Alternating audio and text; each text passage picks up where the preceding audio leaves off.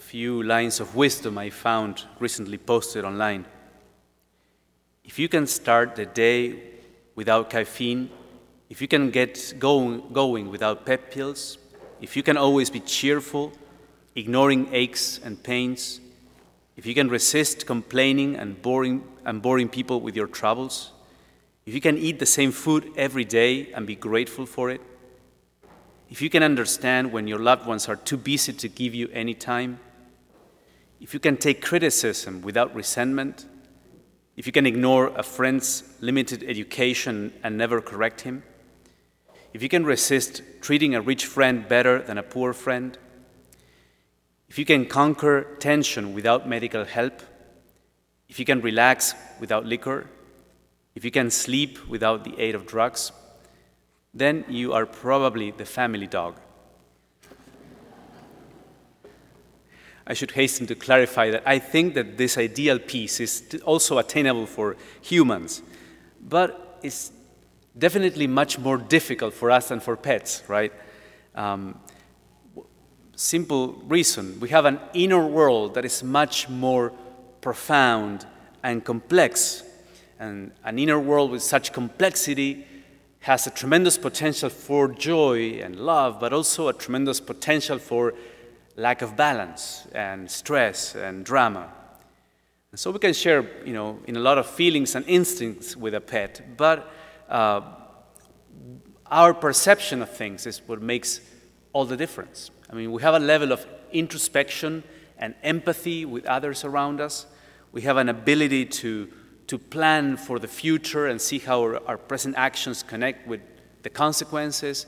We have a, a capacity for understanding and language and symbols that completely escape uh, our dog, our family dog, if you want. And that means that we can love and rejoice more intensely than a pet, but also that we can suffer more intensely than our pets. If you watch the movie Inside Out, this is, was very cleverly depicted by the complexity of the control panel that they had. And you, uh, you could see as, as Riley continued to grow, each, you know, every so many years, they would change the control panel to a much more elaborate one. Well, the, the cat or the dog would always keep these two or three basic buttons.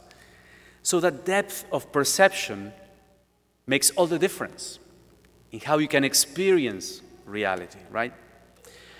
All this is just to, to preface the reflection on, on why faith is so important.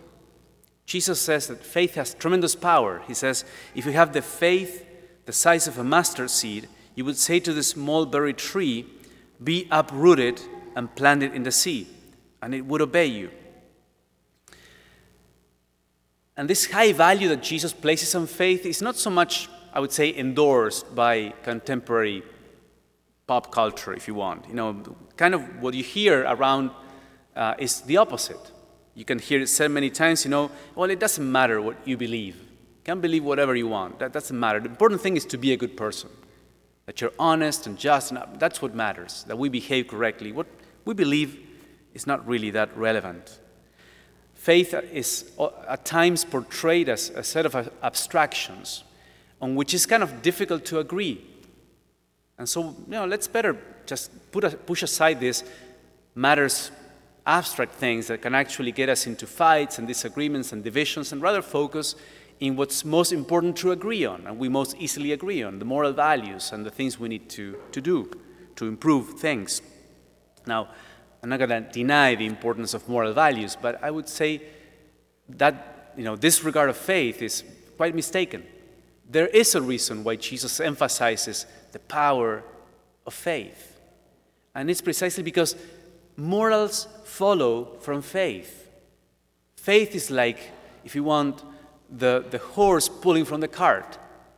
You have no faith, the values begin to collapse.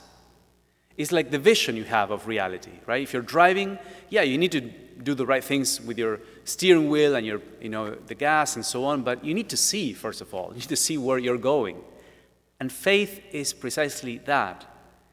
Is the the instrument by which we can see more clearly, we can participate through faith in the vision that God has over us a much keener perception of our inner world, others around us, what constitutes human happiness and what doesn't, what is important to do and what's not so important to do. Wouldn't someone say that to, to see those things clearly is fundamental for moral behavior, for a good moral behavior? So faith is basically what shapes our vision of the world and allows us to participate in God's vision. You know, I drew the contrast before between our deeper and more complex vision compared to a family dog. Well, when you receive faith, your vision is also enhanced above the human level, so to say. You can, you can perceive things further ahead and more clearly and with more defined lines. So that perception of faith changes everything, even how you perceive the challenges of behaving correctly and resisting temptation. I remember many years ago a conversation that took place between my family. Uh, my sister was, you know, holding her baby daughter and doing all the different chores, and my brother, I have a younger brother, and he would be watching my sister do all these things, and he said, you know, I don't think I can do all that. I don't think I'm, I can have a child. It's too much work. And then my sister came to me and, and reflected, yeah, I mean, I know it's too much work, but that's not the point. I mean, it comes when you are holding your baby daughter in your hands, it just comes natural to you. You love her so much that you don't think of the sacrifices. You don't even notice. It just comes natural to you. And I, I would say something very similar happens in the realm of faith. It's not that difficult to live out Christianity once you see through faith the realities of faith, once you experience how real God is, how powerful His grace, what a blessing and joy there is in, in giving of yourself to others in the way that Christ teaches us to do. When you experience the reality of Christ in Holy Communion, His providence, you, when you see what, what a, holy life is, you know, I, I've seen many times people, people's faith come alive and experience Christ as a real person. And, and that moment, something clicks. And prayer ceases to be a chore, something they do just, you know, as a road thing. And, and they begin to pray and they begin to experience prayer as an encounter. Or someone who suddenly has this profound perception of the presence of Christ in the Eucharist. Well, they used, maybe they used to drag their feet to Mass, but now they come with, with joy and expectation. And I also seen, for example, what happens to many people, including myself, when they begin to take a closer look at the life of Jesus or the lives of the saints. And you see these amazing lives, like the one of St. Paul or you know, Thomas More, Pier Giorgio Frassati, Francis of Assisi. And you see the, you know, the, how full of life and joy and love and purpose they were. And how, when you, when you do that and you perceive through faith that greatness, it's easy to kind of push aside, you know, so much Netflix or, you know, buying stuff and so much entertainment. And people may look at, at you as saying, well, how can you make such a sacrifice? No, not, no need so much uh, internet or mo- movies all the time. Well, there's more to life than that, you know when you experience that deeper level of what human life can be when you follow Christ, it's like the other things, you, they don't appear so appealing or fascinating as before. So when you see the reality through faith, through the eyes of Jesus, it, it comes natural to you to behave in the right way. I mean, you still have temptations, obviously, but it's not as if it was something almost impossible and crazy.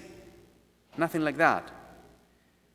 You're quite capable now of achieving what would seem impossible to move this plant from here to the middle of the ocean. It becomes doable. So, given that faith is so important, what can we do about it? How can I grow my faith? Well, let me offer a couple practical takeaways. The first one is very simple, is to pray for this gift to do what the disciples did. They came to Jesus and said, Lord, increase our faith. And faith is a gift from on high. We need to ask for it. So we're asking God, Lord, give me the vision that you have over me and reality around me, other people, life. Give me your vision, Lord. Give me your eyes. Increase my faith. And a second step is I invite you to delve into the intellectual tradition of Catholicism. You know, when you, many times you may feel in today's society that as a believer you seem to hold a weaker position. Other people may laugh or criticize your faith, and you feel like it's, I'm in the weak position, but actually it's not so. Because those who criticize your faith are also in, in a sort of weak position in the sense they have no proof for what they say. They're also making a lot of assumptions. They're sort of believing in reverse. They're hoping or believing this is not true. How can they know? And then it's always easier to cast doubts than to hold your position. That's always easy. Just to challenge and question and cast doubts and laugh at someone, that's very easy. To hold your ground, that's what's difficult. So I invite you to do that. To read great Catholic authors or Christian authors like C.S. Lewis or John Henry Newman, who will be canonized next week, or Thomas Aquinas, Augustine. Or um, there's great material also online on videos, like Bishop Robert Barron has this great ministry of Word on Fire. Father Michael Schmitz in Ascension Press, they have amazing videos on very great practical things or faith questions. Or look into the lives of saints and the great conversion stories. Many of them are coming out. For example, take the journey of Jennifer Fulwiler, who a Texan who, woman who grew up hardcore atheist and then became Catholic about 10 years ago, I think, kind of significantly diminishing the atheist population in Texas. Or the trip or the journey of Ulf and Birgitta Ekman, this couple were the founders of the largest Bi- Pentecostal Bible church in Sweden, a church that established over a thousand other churches in different countries, especially in Russia. Uh, you know, very great charismatic Pentecostal leaders. They became Catholic in 2014, and their story has recently come out. Um, they published their book of the, the whole conversion path. And all of these people have this very well reasoned conversion journeys into the Catholic faith. And because they came to believe and, and deepen that faith, they, ha- they have come to perceive themselves and the world in a, in a very deep way, a way that guides how they behave. And it makes it almost natural to them, I would say. Obviously, each of these stories is very personal, but you can always draw wisdom from uh, what they saw and what they are seeing. So let us pray for that gift of faith so that we can see more clearly through the eyes of Christ and doing what is right may come as the most natural thing in the world.